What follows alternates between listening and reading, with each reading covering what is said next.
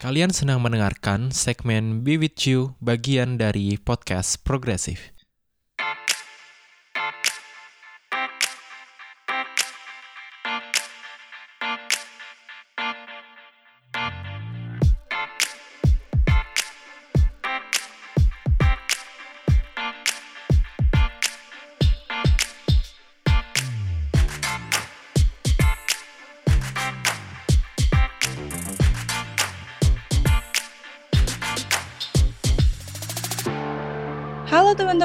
Semuanya, kembali lagi di sesinya Be With You di podcast progresif dan teman-teman di sini kita hari ini bakalan bahas jurus jitu ngadepin pelecehan seksual di publik. Nah pasti banyak banget eh, pertanyaan-pertanyaan dari kalian, eh, gimana sih caranya kalau misalkan kita ngadepin pelecehan di publik dan pasti kalian juga pengen tahu lebih dalam lagi kan. Dan hari ini Be With You bareng sama salah satu membernya Be With You dan juga bareng sama foundernya Tis the Life. Mungkin boleh kenalan dulu nih, eh, Kak Citra.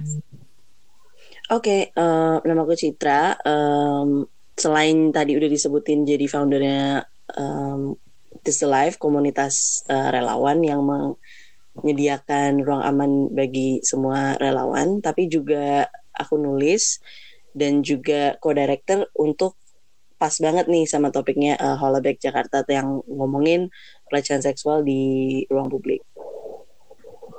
Nah, kita hari ini bakalan sama eh, sama salah satu member Be With You juga. Eh, Indah boleh say hi dan perkenalan Indah. Oke, halo semua. Aku Indah. Seperti yang tadi Kak Maya bilang, aku salah satu member Be With You, bagian content writer. Oke, nah kita hari ini bakalan ngobrol dan eh, ini bakalan bakalan eh, kita kemas dengan sangat-sangat ringan dan teman-teman kalau misalkan ada yang mau tanyain dan kepo-kepo nanti teman-teman boleh banget komen di Instagramnya Be With You dan juga Instagramnya Podcast Progresif dan hari ini kita bakalan bahas lebih dalam isu yang kita udah jelasin tadi di awal. nah, sekarang nih ya, em, sebenarnya banyak banget hal yang terjadi ketika perempuan jalan-jalan, perempuan nggak nggak nggak nggak jangankan di publik gitu, di online aja ada aja yang komen atau ada aja perempuan yang eh, dilecehkan gitu dan sangat-sangat sangat-sangat disayangkan karena sebenarnya setiap manusia itu kan punya hak yang sama dan semua orang itu harus me- mendapatkan eh, perlindungan dari berbagai macam kekerasan tanpa eh, tanpa toleransi gitu, tan- tanpa ditolerir apa pun perbuatannya. Nah sayangnya terkadang banyak juga eh, penyintas-penyintas pelecehan seksual yang kadang eh, mereka nggak tahu nih atau bingung mereka harus ke mana, mereka harus gimana. Nah makanya hari ini kita bakalan bahas lebih lagi eh, bareng sama Kak Citra dan juga Indah.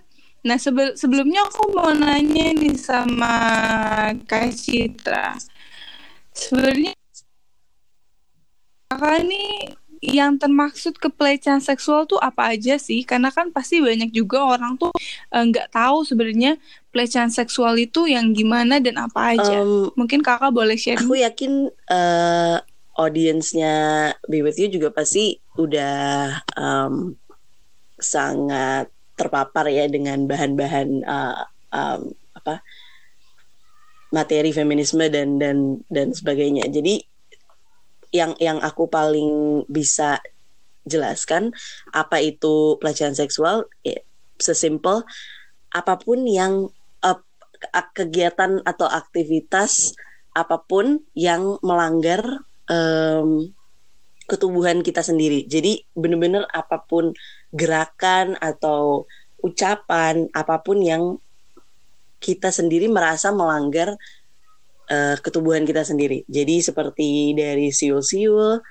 catcalling sampai ke eh, ekstrimnya adalah em, apa perkosa.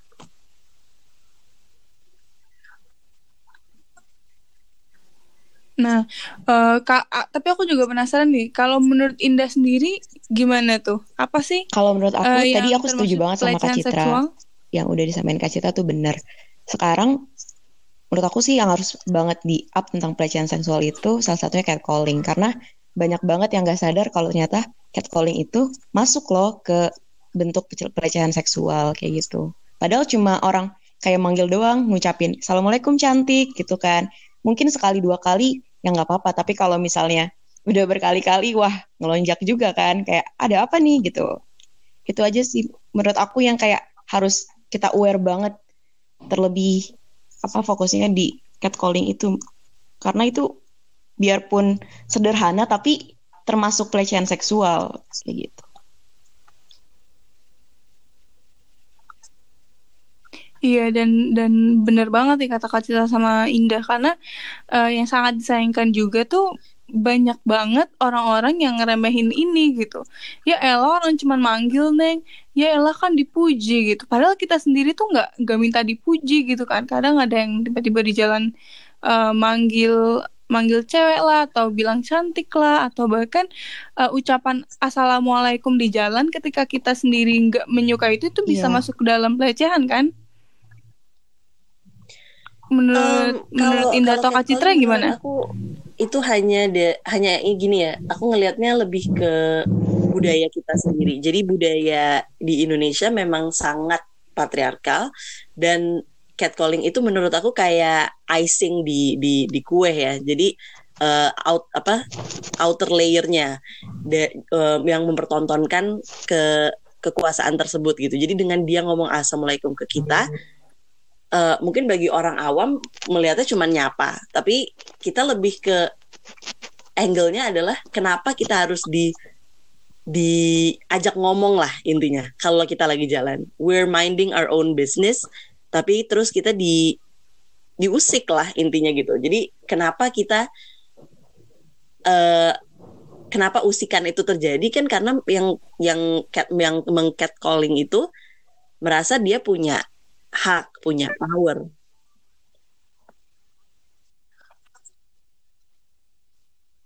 Iya, aku setuju banget sih karena ini juga bisa jadi apa ya normalisasi uh, tentang perempuan itu lemah dan tentang perempuan itu adalah subjek uh, objek seksual gitu kan. Karena setiap kita lewat ke mana pun pergi ke mana pun tuh pasti ada aja gitu. Nah sebenarnya kalau misalkan Kak Citra dan Indah mau mau sharing pernah punya pengalaman gak sih terkait pelecehan seksual di jalan kalau misalkan bersedia mulai dari Kak Citra dulu? Pastinya. Um, kalau aku mungkin kata-kata yang paling yang paling sering aku dapat justru adalah kata-kata yang menurut aku paling uh, berat aku terimanya ya. Kalau hanya hmm. aku nggak me, me, menyepelekan atau me, meringankan hal apa ucapan-ucapan seperti kayak neng atau cantik gitu-gitu cuman yang paling sering aku dapat itu justru ini um, banyak sekali laki-laki mostly tukang ojek.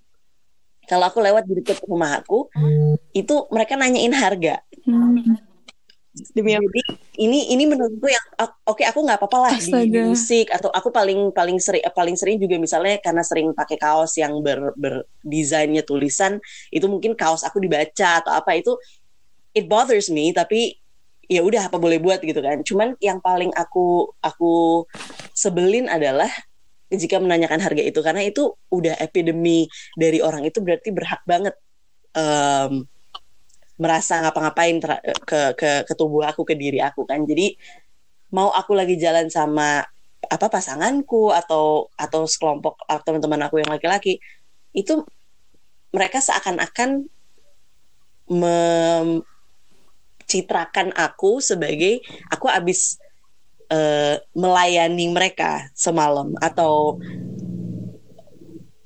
ya makanya menanyakan harga itu. Jadi kalau aku paling paling berat walaupun ini nggak nggak nggak terlalu sering yang sampai setiap hari ya cuman ini salah satu alasan juga kenapa aku nggak di rumah dan aku ngekos gitu. Karena lingkungan aku di rumah isinya banyak yang yang seperti itu. Dan as I grow older aku merasa semakin aku tua semakin mungkin apa tubuh aku berubah dari dari karena aku udah tinggal di situ dari dari kecil kan. Jadi mungkin aku nggak nggak nggak experience itu dari dari kecil. Cuman uh, sekarang aku melihat banget perbedaannya dan kata-kata yang paling sering nancep adalah ketika ditanya um, semalam berapa neng? Atau uh, sini sama abang aja atau kayak harga harganya berapa nih untuk bisa ngapain? Nanti atau ada yang lebih eksplisit sampai mereka nyebutin aktivitas apa yang mereka mau lakukan. Astaga itu itu bener-bener kalau aku sendiri sih itu kurang ajar banget sih. Karena aku salah satu orang yang juga pernah ngalamin itu gitu. Jadi waktu itu aku um, kayak traveling gitu kan. Jadi aku aku dulu sebelum punya pacar sering banget uh, ngelakuin solo traveling.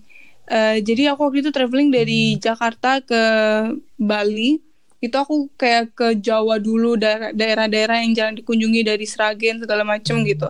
Nah pas aku sampai di Bali, tiba-tiba tuh ada orang yang nanya juga. Uh, karena mereka nggak percaya. Ya gue cewek traveling sendiri mereka nggak percaya aja gitu. Masa sih?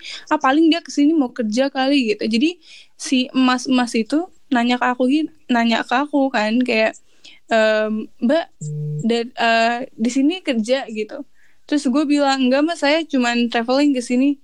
Ah masa sih mbak? Harganya berapa nih hmm. si uh, Mister ini mau sama mbak? Jadi dia nunjuk ke bule yang yang hmm. ngeliatin gue dari tadi gitu kan. Terus gue yang kayak what the fuck? gitu kan. Maksudnya kayak ya gue emang suka pada dasarnya gue emang suka kegiatan hmm. outdoor gitu dan gue suka jalan-jalan terutama sendiri.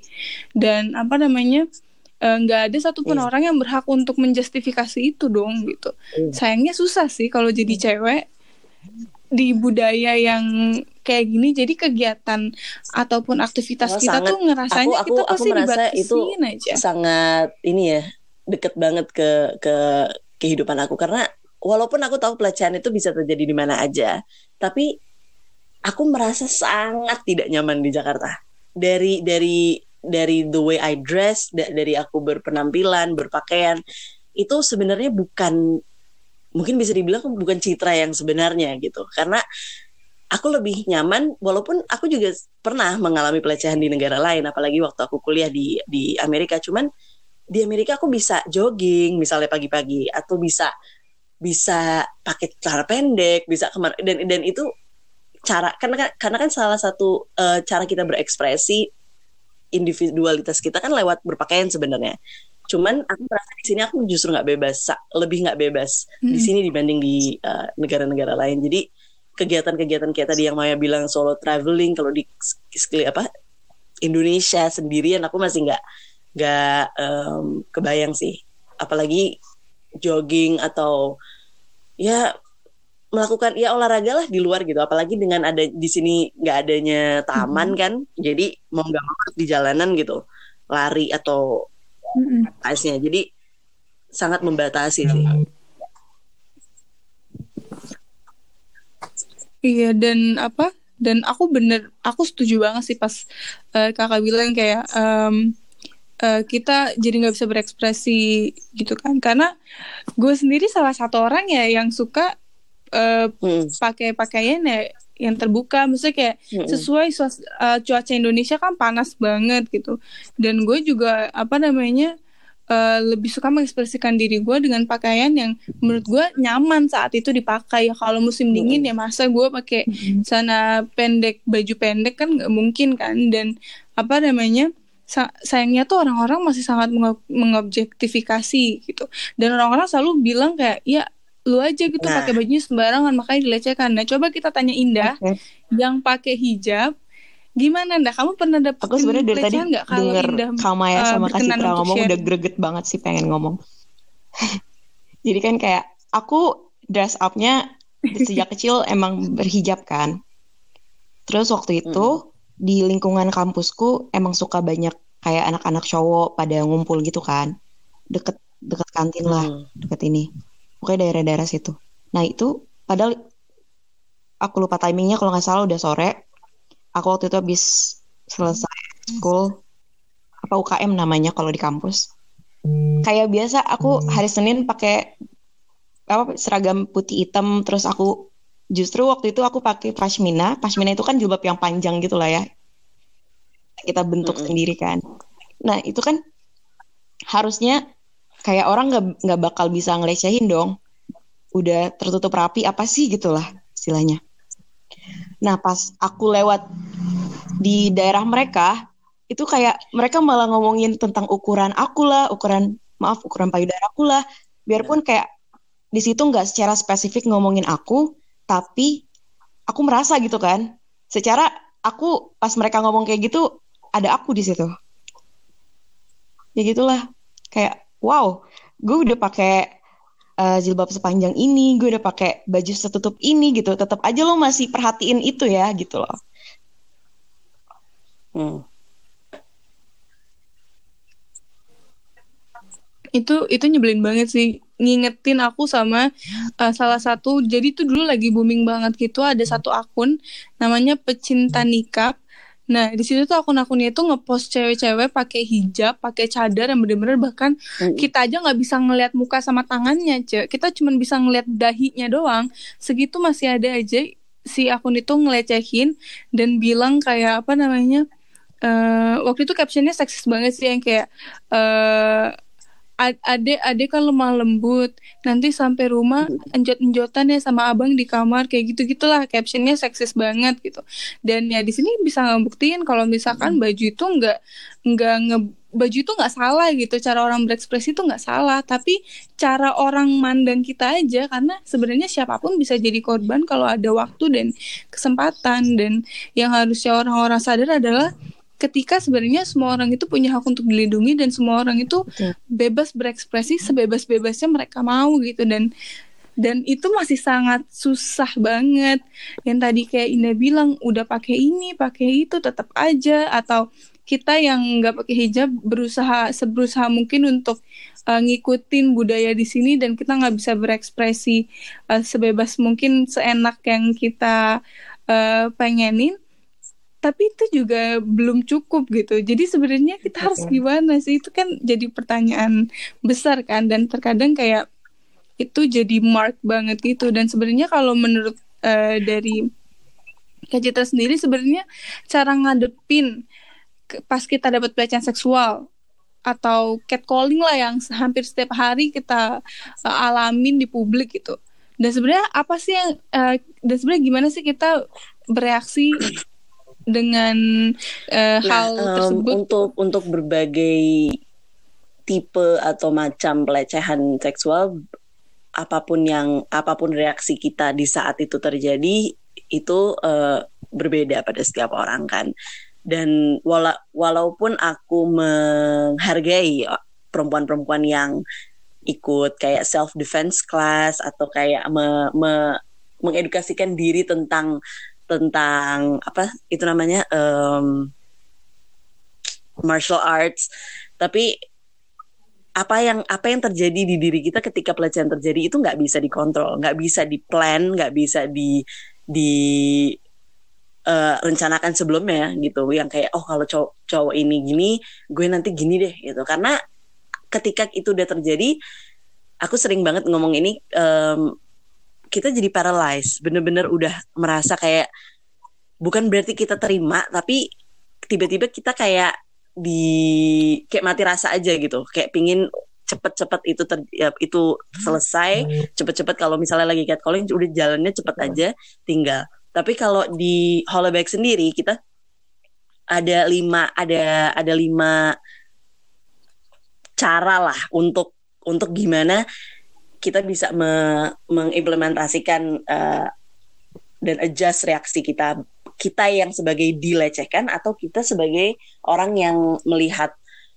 Misalnya aku mungkin lagi jalan sama Maya tapi terus Maya yang di catcall um, reaksi aku juga harus di di di um, adjust gitu sebelumnya. Kalau di Hollowback ada 5D itu direct secara langsung dibales. Kayak uh, mungkin kalian sering dengar kalau ada yang bilang kalau dia di catcall dia datengin lah cowoknya dia tanya kan ngapain lo gitu? Kenapa lo ngomong gitu? Um, menurut aku itu orang-orang tertentu ya karena bahkan aku pun yang mungkin orang ngelihat aku atau kita di sini yang apa cewek-cewek kuat gitu kan nggak nggak nggak selalu bisa mem membalas dengan segitu gampang atau kalau kita tem uh, temen yang lagi jalan ber bersama orang yang di catcalling kita bisa juga distract mereka. Jadi bener-bener um, apa alihkan mereka ke alihkan aten atensi mereka ke ke hal yang lain. Tapi juga bisa kalau misalnya memang udah parah mungkin abis mungkin abis ini aku bisa tanya ke Maya dan Indah juga mungkin pernah dilecehkannya di kayak transportasi mungkin di KRL atau busway gitu yang udah parah bisa kita delegasikan ke ke orang yang lebih berkuasa di situ. Mungkin kayak polisi saat satpam setempat atau um, penjaga busway-nya.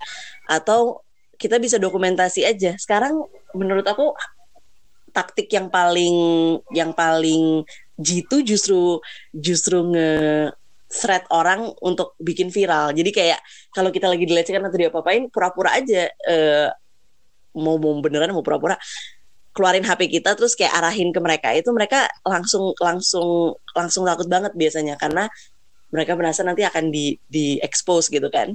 Atau uh, dan juga yang aku mau uh, tekankan kalau misalnya kita lagi jalan sama orang yang di catcall itu kita kita delay. Bener-bener kita kita of course tanya uh, situasi mereka saat itu gimana. Cuman jangan jangan itu terus yang diomongin. Bener-bener alihkan hmm. uh, pikiran dia ke ke ngomongin hal-hal yang mungkin lebih ceria. Mungkin mungkin gitu sih. Oke dan apa namanya yang paling penting juga tadi bener banget kayak uh, apa namanya memang nggak semua uh, reaksi uh, apa namanya orang-orang langsung yang direct yang kayak eh ngapain lu nanya lah atau ngebales langsung saat itu? Tapi kita juga perlu kayak terutama misalkan ada temen yang di catcallingin kita perlu uh, seenggaknya ada di samping dia dan kita perlulah yang namanya seenggaknya kita kayak berusaha untuk nenangin dia juga karena uh, pasti dia kesel gitu kan.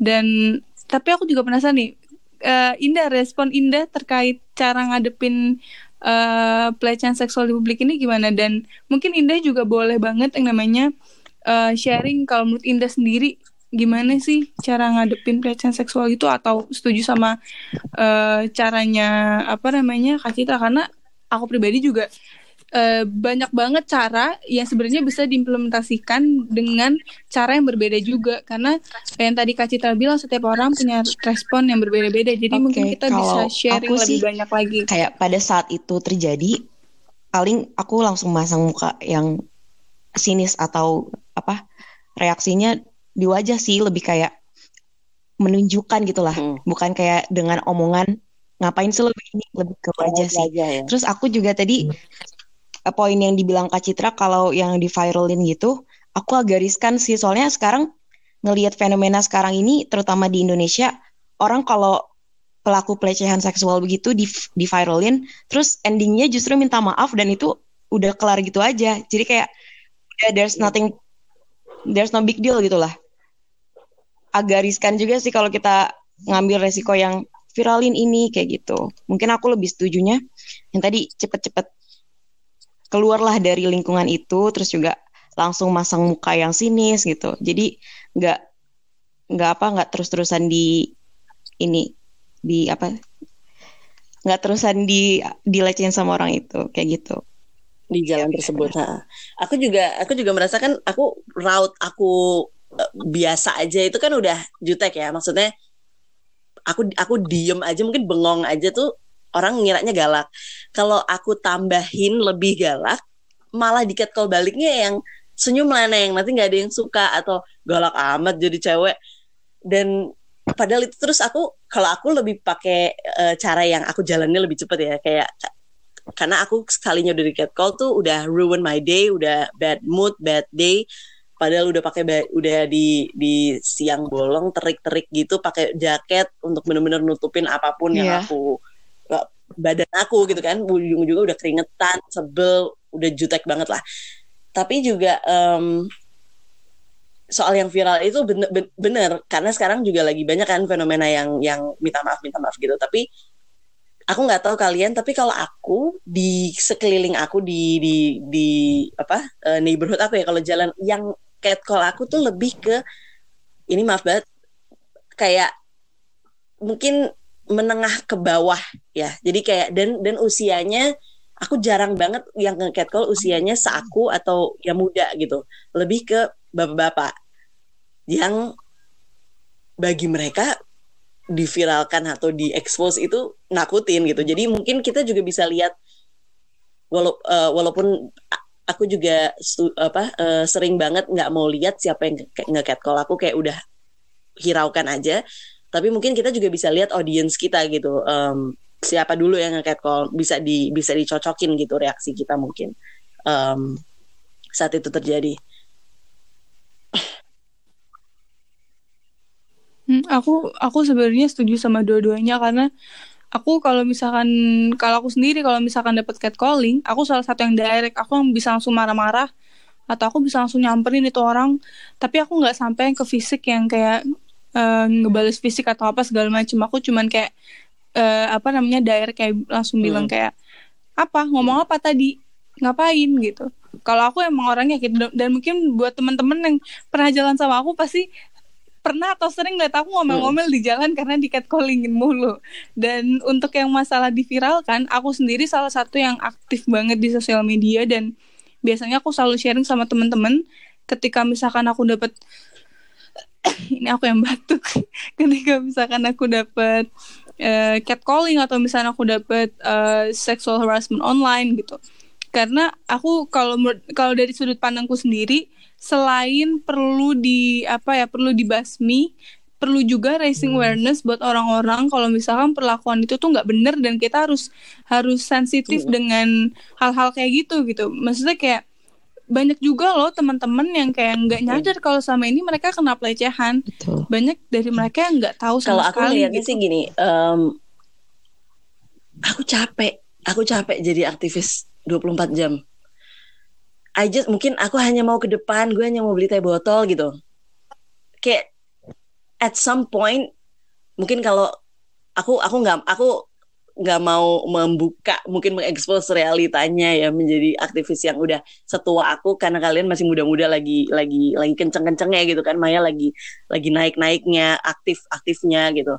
Aku inget gitu masa-masa kalian apalagi Indah masih di masih di kampus gitu lagi mencari um, outlet atau avenue yang yang yang kalian sukain. Cuman at some point you get burned out gitu capek untuk meng, apa apalagi untuk orang-orang yang mungkin uh, di sini juga bisa uh, apa setuju kalau misalnya kayak bagi orang-orang yang punya mungkin mental mental illness atau anxiety. Karena aku anxiety banget gitu. Apalagi kalau misalnya nge, apa tahu di public transportation lagi ada orang yang ngeliatin aku dan misalnya kebetulan aku lagi jalan sama sama pasanganku gitu. Rifai selalu distract aku ke ya udah dia punya mata juga dia bisa ngeliatin yang penting dia nggak ngapa-ngapain kamu.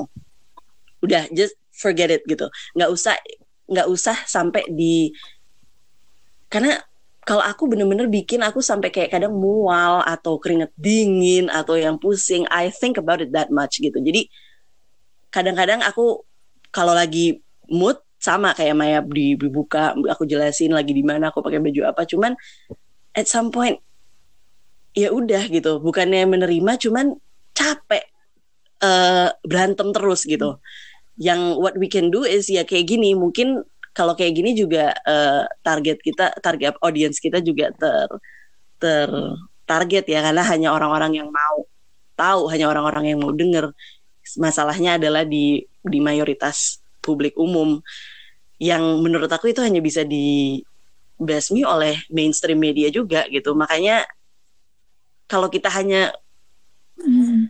keluar-keluarnya ke target sekeliling kita I don't think it's gonna change gitu karena yang yang seperti aku bilang tadi mayoritas yang ngelakuin itu ke aku middle class ke bawah yang mungkin mereka nggak aktif di internet mereka hanya lihat TV sedangkan di TV masih gitu mengobjektifikasikan perempuan um, bercandaannya masih gitu jadi sistemnya menurut aku yang harus di shift karena kalau kalau hanya di sini aku udah at that point of capek gitu uh, ngeladenin dan dan berantemnya itu. It doesn't it's not worth my anxiety gitu. Tapi aku seneng banget dengerin dengerin Maya dan Indah yang berani gitu apa uh, ngelawan itu ketika itu terjadi at that at that moment. Iya karena apa ya uh, sebenarnya kayak aku sendiri juga uh, udah mulai ngerasa kayak capek. Karena sebenarnya jadi aktivis juga kan berat ya. Kita juga perlu juga untuk uh, aware sama well-being kita sendiri. Uh, bukan berarti kayak kita aktivis ya kita peduli sama orang tapi kita nggak peduli sama diri sendiri gitu. Makanya uh, kalau misalkan apa namanya aku baca-baca soal post-post di Instagram tentang self care itu pasti kayak jadi ketokan pintu aja. Kayak selama ini uh, gue aware sama semua hal yang ada di lingkungan gue tapi kadang gue suka lupa sama diri gitu. Dan kadang uh, ja, nih mungkin Kak Citra juga mengalami. Jadi mm. tempat curhatan orang aku pernah juga temen aku kayak dapetin pelecehan dari pacarnya. Akhirnya aku bantu sampai mm. ngelapor ke LBH API kayak gitu-gitu. Itu kayak hal yang sebenarnya salah satu eh, sa apa di sisi lain kita pengen banget ngebantu tapi satu sisi juga kita jadi kayak terlalu overwhelmed gitu. Dan menurut menurut Kak Citra sendiri gimana sih caranya kita ya? Mungkin teman-teman juga ada yang aktivis atau uh, apa namanya baru mulai gitu. Gimana sih caranya kita juga jaga apa ya uh, well being kita gitu loh? Karena itu uh, Hmm. Menurut aku hal yang sangat penting. Waktu aku mungkin seindah ya usianya itu lagi aktif-aktifnya aku jadi relawan. Dan aku jadi relawan ke mana aja. Gerakan apa pun organisasi apa pun komunitas apa pun. Pernah tuh sampai di di satu hari aku aktif aku tugas ketiga ketiga aktivitas kegiatan. Dan itu kayak cuman ganti kaos doang ganti kaos komunitasnya. Kayak se se apa ya sekeras itu dulu aku uh, segiat itu. Dan aku jadi lupa tujuan aku jadi relawan. Jadi mungkin yang bisa tips paling besar yang aku bisa kasih ke ke aktivis yang mungkin lagi starting out atau yang udah mulai-mulai uh, capek atau burnout take a moment dan mungkin step back ya ngeliat lihat kamu assessment ke semua kegiatan kamu uh, isu semua isu yang kamu bahas uh, dan kamu lihat lagi purpose kamu apa? Kembali ke itu. Apa yang kamu apa yang kamu benar-benar passionate in in fighting for in in menyuarakan itu apa? Makanya mungkin uh, kalau orang-orang yang di sekitar aku udah udah ngelihat banget perbedaannya dari dulu yang aku aktif banget di banyak uh, bidang. Sekarang bukannya aku nggak aktif aku masih ingin membantu ke, ke ke semua yang aku bisa. Cuman topik-topik yang aku omongin lebih ke topik-topik yang aku merasa satu mungkin belum banyak yang omongin. Dua sama kayak tadi Maya bilang banyak yang DM itu. Aku dulu overwhelmed sekali dengan banyak yang DM tapi banyak pola yang uh, aku perhatikan gitu kan. Isu-isu apa yang orang-orang ini DM aku? Lebih ke kalau kalau aku sekarang lebih ke apa sexual education gitu kan. Dan aku juga lihat sendiri oh orang-orang ini sampainya mereka harus DM gue se mereka mereka nggak punya safe space itu berarti. Kalau gue yang stranger menjadi safe space mereka.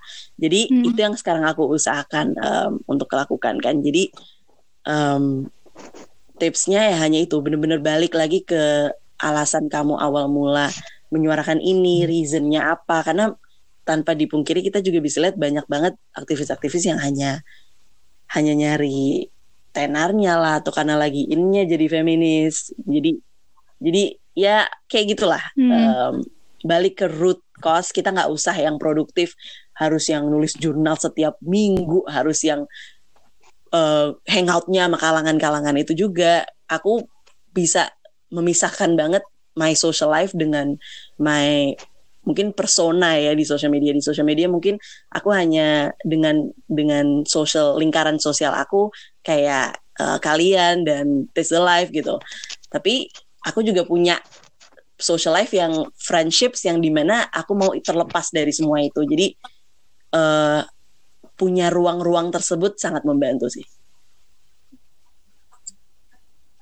Iya, aku aku setuju banget. Tadi hatiku langsung bergetar ketika Kak Citra bilang ada juga aktivis yang apa namanya uh, ikut-ikutan aja gitu dia cuma mau uh.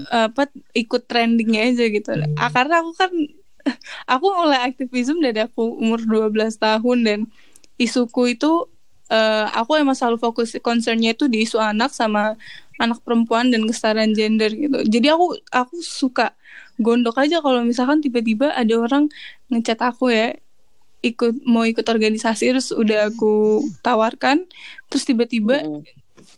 Dada gitu. Soalnya itu juga penting banget buat semua orang. Ya aware kalau misalkan emang mau apa mau fokus ya fokus. Dan kalau misalkan memang belum bisa dan ngerasa mungkin ada concern isu lain yang dia rasa eh, sangat-sangat uh, penting buat dia ya dia harusnya uh, bilang kalau misalkan ya entah misalkan dia nggak bisa ikut join atau misalkan dia apa namanya mau concern di isu hmm. lain belajar isu lain juga itu oke okay banget kan Duh kita jadi bahas ke mana-mana nih ya tapi aku juga penasaran nih menurut menurut Indah nih Anda eh, apa namanya tadi kan kita udah ngomong nih kita mm -hmm. tadi sama Kak Citra juga udah kebahas banget tuh yang uh, banyak juga orang nggak punya safe space gitu. Nah kita bisa balik lagi nih ke uh, tema kita hari ini jurus jitu ngadepin pelecehan seksual di publik. Kadang yang dibutuhkan teman-teman adalah safe space dan kita nggak punya uh, dan banyak sebenarnya kita ada cuman nggak banyak orang yang tahu itu dan kadang orang-orang nggak percaya sama yang namanya safe space karena mereka uh, punya trust uh, punya trust issues. Nah menurut Indah sendiri sebenarnya uh, kalau misalkan ditanya ya kita salah satu yang privilege lah ya yang yang yang ibaratnya kita cukup punya banyak koneksi yang uh, yang apa ya yang ngejebantanin kita ke uh, safe space itu sendiri. Kalau misalkan buat Indah menurut Indah kalau Indah lihat mungkin boleh reflect ke diri sendiri juga, boleh lihat lingkungan sekitar juga. Kira-kira teman-teman Indah tuh uh, apa ya udah dapetin informasi tentang safe space itu sendiri nggak sih terutama kalau misalkan mereka mau ngomongin tentang sex education atau mereka mau ngomongin seputar okay, tentang kekerasan, pelecehan. Aku kan pertama sebenarnya basic aku itu bukan nggak belum seperti kayak Kamaya dan Kak Citra. Jadi basic aku itu sebelumnya itu literasi sama kepemimpinan. Jadi aku lebih banyak training-training uh, di bagian itu dan baru di usia aku yang 18 tahun baru aku konsen di di hal di isu-isu tentang perempuan dan anak perempuan ini. Nah, karena apa keterlibatanku ini baru, terus aku ngelihat aku ngelihat sekeliling aku kan kayak oh iya ya ternyata pas aku ngomongin tentang ini mereka agak kurang ini juga ya kurang apa ya kurang aware gitu.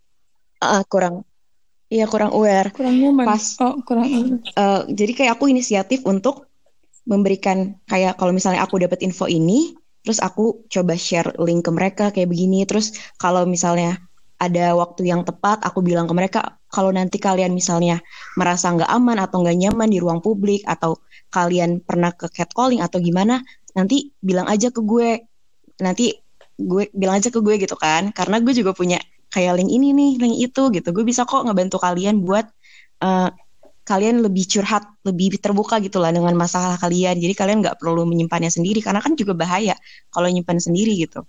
Bisa apa ketrigger sama anxiety mereka juga kayak gitu. Bahkan bisa lebih ekstrim lagi sampai bunuh diri kayak gitulah.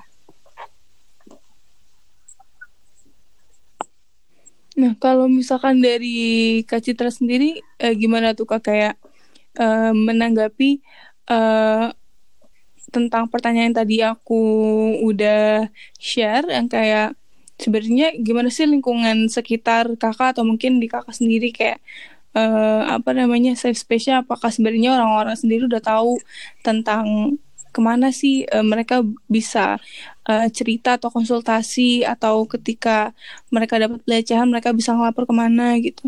Informasi itu sebenarnya udah sebenarnya informasi itu ada sih, Kak? dan gampang. Maksudnya kita kita semua apa humankind di saat ini itu sangat privilege dengan dengan segampang ini kita bisa nyari informasi gitu kan um, dari dari internet. Tapi aku mau share uh, tiga short points. Kayak Uh, misalnya aku lagi di interview sama suatu media gitu ya mungkin belakangan ini uh, yang paling deket adalah yang cameo kemarin ya yang aku nyeritain explicitly gimana pelecehan aku terjadi yang yang di, uh, di yang aku alami dari pasangan aku waktu itu. dan di itu ditaruh di YouTube YouTube comments-nya tersebut vi, padahal video itu tentang pelecehan seksual komennya tersebut melecehkan aku jadi kelihatan banget attention span orang-orang Indonesia yang lihat. Makanya kenapa konten creator dan segala macam itu struggle banget untuk bikin konten yang yang eye catching ya. Karena attention span kita udah semakin menipis dan semakin um, sebentar gitu. Nggak nggak nggak nggak mau baca the whole article. Nggak mau tonton video itu sampai akhir. Yang mereka lihat hanya apa yang dia lihat objek dari video tersebut dan itu yang dijadiin komen itu satu. Dua um, banyak banget juga strangers yang DM aku itu yang kasusnya tuh sampai udah melampaui batas aku gitu kan. Karena aku juga tahu um, batas aku bisa sampai gimana gitu. Lebih ke banyak ibu-ibu yang bilang mereka lagi stuck di KDRT segala macam. Itu bukan udah udah melampaui avenue aku.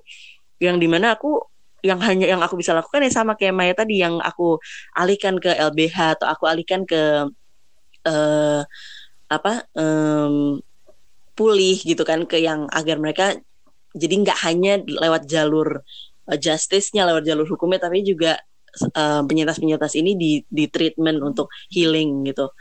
Tapi kalau safe space yang kayak Indah tadi aku bisa um, ngertiin banget karena yang aku bilang tadi aku punya social life aku yang mungkin nggak terlalu aku pamerkan di sosmed itu teman-teman deket aku, teman-teman yang I grew up with yang udah kayak keluarga. Tapi mereka justru mereka yang overwhelmed dengan kegiatan aku. Jadi aku bener-bener harus memisahkan itu tadi. Ketika aku sama mereka, aku bukan aktivis lagi gitu. Karena karena bener-bener akan capek. Kalau kita in that circle yang kita mau hangout aja sama orang-orang yang udah bener-bener kita trust, tapi mungkin kita pemikirannya beda atau mereka bertentangan gitu. Uh, capek kalau kita harus mendakwahi mereka atau me menceramahi mereka terus-terusan. Yang penting kalau aku bersama mereka adalah we respect each other. Kita tahu um, kita orang-orangnya seperti apa. Mereka juga tahu aku ngapain. Aku tahu mereka kayak gimana. Kalau itu itu kalau argumen tersebut aku rasa akan merusak pertemanan kita, baru itu akan kita um, bicarakan. Kayak misalnya teman-teman aku yang cowok-cowok um, mungkin pro dengan kayak nikah dengan perempuan yang jauh lebih muda, kayak keluarga-keluarganya mereka seperti kayak om-omnya atau bapak-bapaknya teman-teman aku bilang uh, nggak usah khawatir pacar kamu eh is, ma, apa calon istri kamu aja mungkin sekarang belum lahir atau gimana padahal mereka 20-an gitu kan. Itu sering itu ada gitu di social circle aku. Atau um, dengan aku dengan aku punya pasangan mereka selalu seakan-akan harus minta izin kepada Rifai untuk ber, untuk untuk uh, hangout sama aku. Padahal they were my friends gitu kan. Aku kenal mereka jauh sebelum aku kenal pasangan aku. Jadi itu hal-hal seperti itu yang kalau aku merasa akan akan berubah menjadi toxic argument atau akan merubah jalan pertemanan kita baru kita baru kita um, bicarakan. Tapi membedakan itu sendiri membedakan spaces itu sendiri yang harus yang harus um, kita pelajari sih.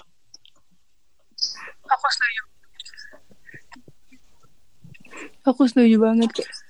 Karena emang apa namanya kita sendiri juga harus apa ya kita harus punya safe space itu sendiri. Kita juga harus tahu uh, apa namanya gimana caranya kita apa uh, ngetrit orang dan ngetrit diri kita sendiri di waktu dan tempat yang berbeda gitu kan. Karena kalau misalkan kita kayak yang tadi Kak Citra bilang eh capek juga nyeramahin nyeramahin uh, semua orang. Belum tentu juga uh, ngerti belum tentu juga mau gitu mau mau apa ya mau mau dibilangin gitu. Karena kan banyak juga orang yang kayak ya ini tuh yang benar ini yang benar. Sebenarnya bukan mana yang benar ya. yang penting saling hargain pemahaman satu sama lain aja. Dan ya kan? Dan apa namanya aku mungkin ini pertanyaan terakhir nih ya kak. Um, aku penasaran banget di karena kan yang tadi kita udah uh, obrolin kayak uh, kita hampir setiap hari sebelum karantina kita hampir setiap hari ngalamin pelecehan seksual di uh, publik yang dikat callingin lah, siulin lah atau bahkan hmm. diliatin aja kan itu bisa masuk ke pelecehan seksual. Nah sebenarnya gimana sih caranya kita ngakhirin pelecehan seksual di publik ini? Dan menurut kakak siapa sih yang bertanggung jawab? Hmm. Gimana cara mengakhiri? Itu aku pun nggak punya jawabannya karena kalau kita kalau kita punya jawabannya pasti udah mungkin beberapa generasi sebelum kita udah diakhiri ya. Cuman yang aku selalu terus menerus ingin terapkan adalah semakin aku mendalami dunia ini mendalami dalam arti bukan topiknya bukan isunya tapi semakin kita dikenal sebagai aktivis atau semakin kita uh, ber, bersosialisasi dengan uh, aktivis-aktivis lain yang paling sering aku lihat adalah itu berubah menjadi uh, klik jadi geng. Jadi kita benar-benar hanya melakukan uh, sesuatu dengan or dengan orang-orang tersebut yang mungkin gara-gara aktivis itu udah terkenal atau gimana kita numpang pamer di dia. Atau um, uh, kayak gini misalnya kita om, bikin talk show atau apa sebelum karantina ini ya sering banyak event-event yang orangnya itu-itu aja. Jadi menurut aku salah satu um, hal yang pengen aku push banget adalah me mengeluarkan isu ini reach outnya ke orang yang lebih banyak lagi. Um, dan lebih ke mainstream entertainment. Mungkin kita kayak aku di sini di kosan nggak ada TV sama sekali aku nggak nonton TV I'm fine. Aku tonton apa yang aku mau tonton YouTube Netflix segala macam.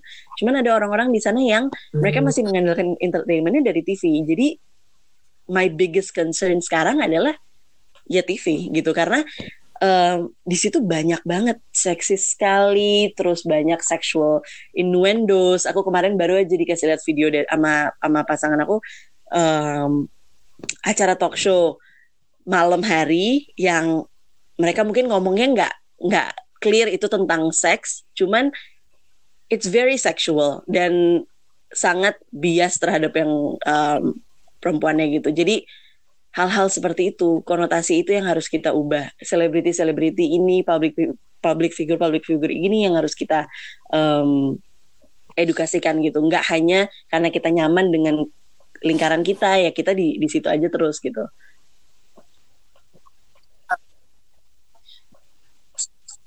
Ya, uh, jadi uh, salah satu yang upaya yang mungkin kita harus lakukan itu adalah uh, gimana caranya kita juga bisa nge-reach out teman-teman dari lingkungan uh, circle kita dan juga gimana caranya uh, kita juga harus terus uh, sharing sama teman-teman yang tadi hmm. Kak Citra bilang nggak nggak cuman gengan lah ibaratnya tapi juga harus benar-benar orang yang mainstream yang bahkan nggak tahu apa-apa sama sekali tentang isu-isu yang uh, isu-isu yang menurut kita sangat-sangat penting gitu karena aku setuju banget sih karena justru hmm. orang-orang mainstream ini yang bikin isu itu makin mainstream yang akhirnya banyak uh, terjadi gitu di Indonesia.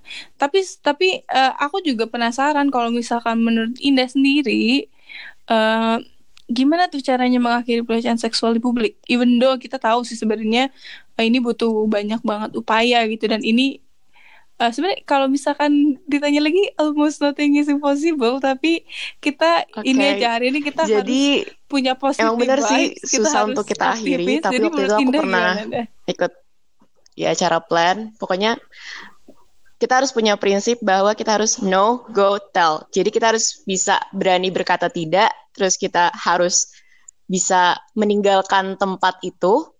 Kalau kita merasa udah gak nyaman nih gitu kan, kita harus beranilah untuk uh, pergi dari tempat itu. Terus kita harus setelah pergi itu kita harus ngapain? Kita harus berani bilang ke orang terdekat kita yang kita percaya untuk menceritakan tentang uh, pelecehan yang kita alami kayak gitu sih. Jadi menurut aku no gotel itu bisa dijadikan sebagai cara untuk kita mengakhiri lah tanda kutip pelecehan seksual ini kayak gitu.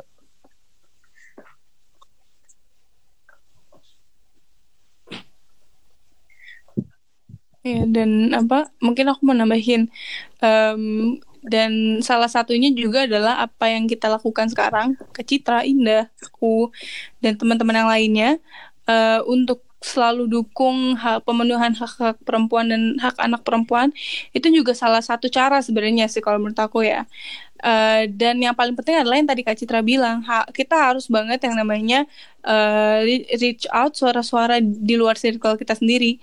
Karena sebenarnya kalau misalkan kita mengedukasi orang yang udah teredukasi, itu uh, sebenarnya nggak apa-apa sih. Tapi kan ada juga yang lebih strategis nih buat dukung semua kegiatan kita. Dan itu memang makan waktu yang lebih banyak.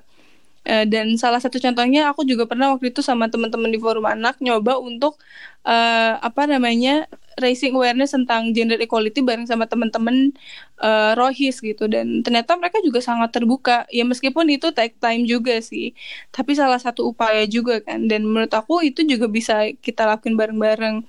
Dan sebenarnya uh, selain kita ber bertanya-tanya sebenarnya gimana sih caranya ngakhirin pelecehan seksual ini tapi juga kita juga pasti penasaran dong sebenarnya siapa sih yang bertanggung jawab? Siapa sih yang bertanggung jawab atas semua hal ini gitu? Menurut kalau dari semua, Kak Cita sendiri gimana semua kak orang itu bertanggung jawab untuk untuk mengakhir untuk me mengakhiri atau merubah ya. Kayak aku barusan uh, membayangkan aja uh, idealnya gimana ya utopianya Indonesia tuh gimana mulai dari masing-masing orang.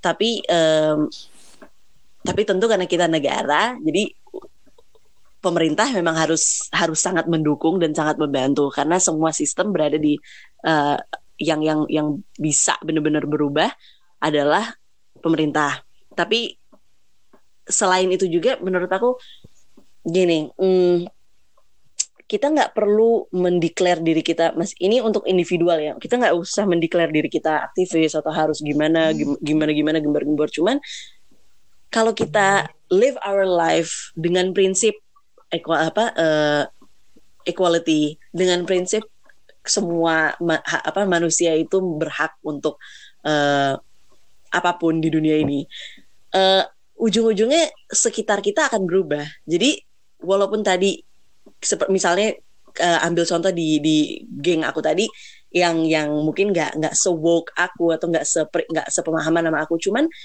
pasti kan mereka tertular gitu. Mereka tahu oh kayak gini. Dan tadi dengan dengan Maya bilang mulai dari Rohis itu juga sama kayak kayak papaku, papaku tuh feminis banget. Dan dia bilang yang yang paling dia nggak sukain dari pergi ke sholat Jumat adalah khotbahnya gitu. Ceramah-ceramahnya itu sangat sangat misoginis dan pesan-pesannya sangat yang mungkin ngomongin poligami atau ngomongin uh, perempuan harus di istri-istrinya harus di uh, dapur. Dan mulai di, dari dari lingkaran-lingkaran itu kan mungkin yang nggak ke reach sama kita sebagai anak muda. Jadi um, mulai dari itu mulai dari mungkin kita ngomong sama orang tua kita dulu. Pama ini gini-gini loh kalau misalnya mereka udah on board atau mereka sevisi sama kita mungkin mereka juga bisa tularkan ke teman-teman mereka. Jadi um, domino efek itu menurut aku akan akan akan sangat membantu untuk mungkin nggak mengakhiri tapi me merubah merubah lah.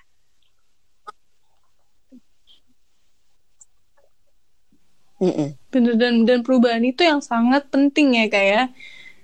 Iya. Karena kalau misalkan nggak berubah ya kita pasti bakalan jalan di tempat aja dan emang untuk merubah pemikiran itu sendiri juga bakalan makan waktu yang sangat banyak dan akan sulit untuk dicerna tapi uh, justru upaya itu yang harus banget kita lakuin sampai sekarang. Dan oke okay, kalau dari uh, aku kalau dari Indah sendiri gimana Indah? Ya masing-masing. Kita harus bertanggung jawab, jawab? Karena kan udah marak nih istilah ih mulut mulut gue tangan tangan gue terserah dong gue mau ngapain aja. Oke okay, gue tahu kayak itu semua emang hmm. punya lo gitu kan. Tapi please banget untuk kalian bisa ngekontrol itu semua biar hal-hal yang bisa menyakiti orang lain itu nggak terjadi kayak gitu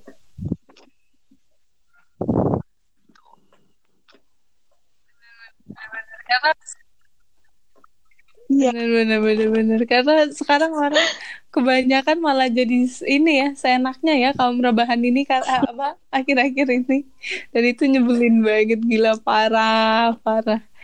Aduh, dan thank you banget nih buat Kak Cita sama Indah ya. Hari ini diskusinya insightful banget. Tapi sebelum kita ngakhiri diskusi ini, aku pengen nanya nih buat Kak Indah dan kok jadi Kak Indah? Buat Indah dan Kak Citra ya.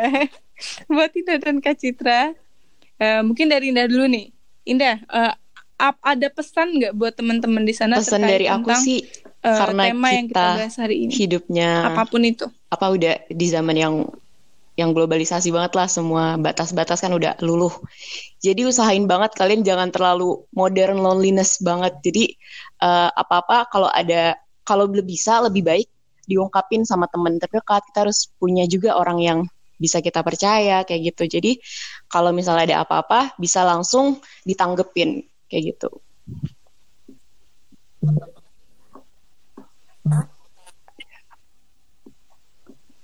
Em, oke kalau dari Kak Citra mungkin kalau untuk para penyintas, aku hanya mau bilang kalau apa pun yang terjadi eh, kepada ke- kalian dan kita semua bukan salah kita. Jadi em, you're not alone. Yang tahu kalau di luar sana Pak, banyak juga yang mengalami.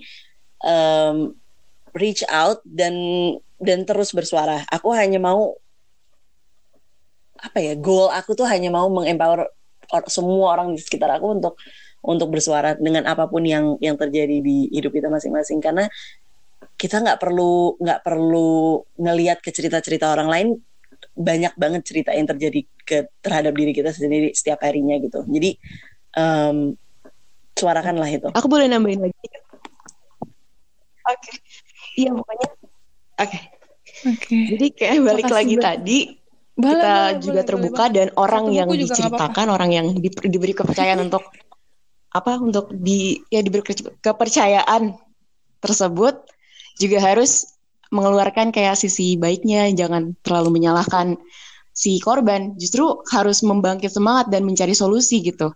Jadi kayak nggak usah, ih lo sih kenapa begitu? Jangan pernah ngu- ngucapin kata-kata kayak gitu saat korban eh, mengalami pelecehan seksual kayak gitulah.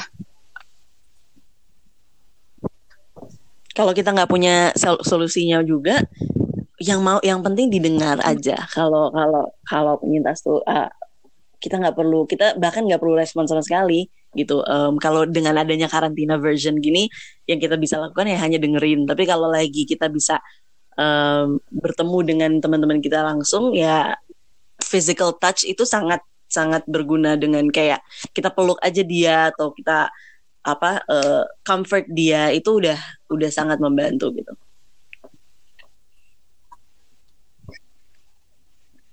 Iya bener banget karena sebenarnya teman-teman juga butuh banget eh ibaratnya tuh kalau misalkan eh apa ya kalau misalkan di tempat-tempat tempat-tempat apa sih pelaporan gitu ibaratnya kita butuh konselor lah kita butuh eh, tempat juga untuk cerita kita butuh untuk ditenangan ditenangkan gitu bukan cuman dikasih solusi kadang justru eh, mereka nggak perlu solusinya tapi mereka perlu untuk diteng- diteng- ditenangin dulu gitu ini kenapa ngomongnya jadi susah amat ya makasih makasih banget sebelumnya buat Kak Cita sama Indah yang mau ngeluangin waktunya hari ini.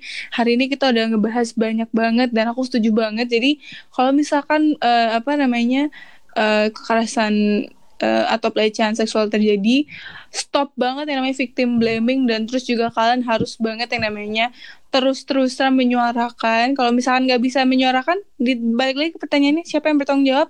Mulai aja dari diri sendiri, harus jadi orang yang bertanggung jawab atas apa yang kalian lakukan. Dan itu yang paling penting versi You hari ini.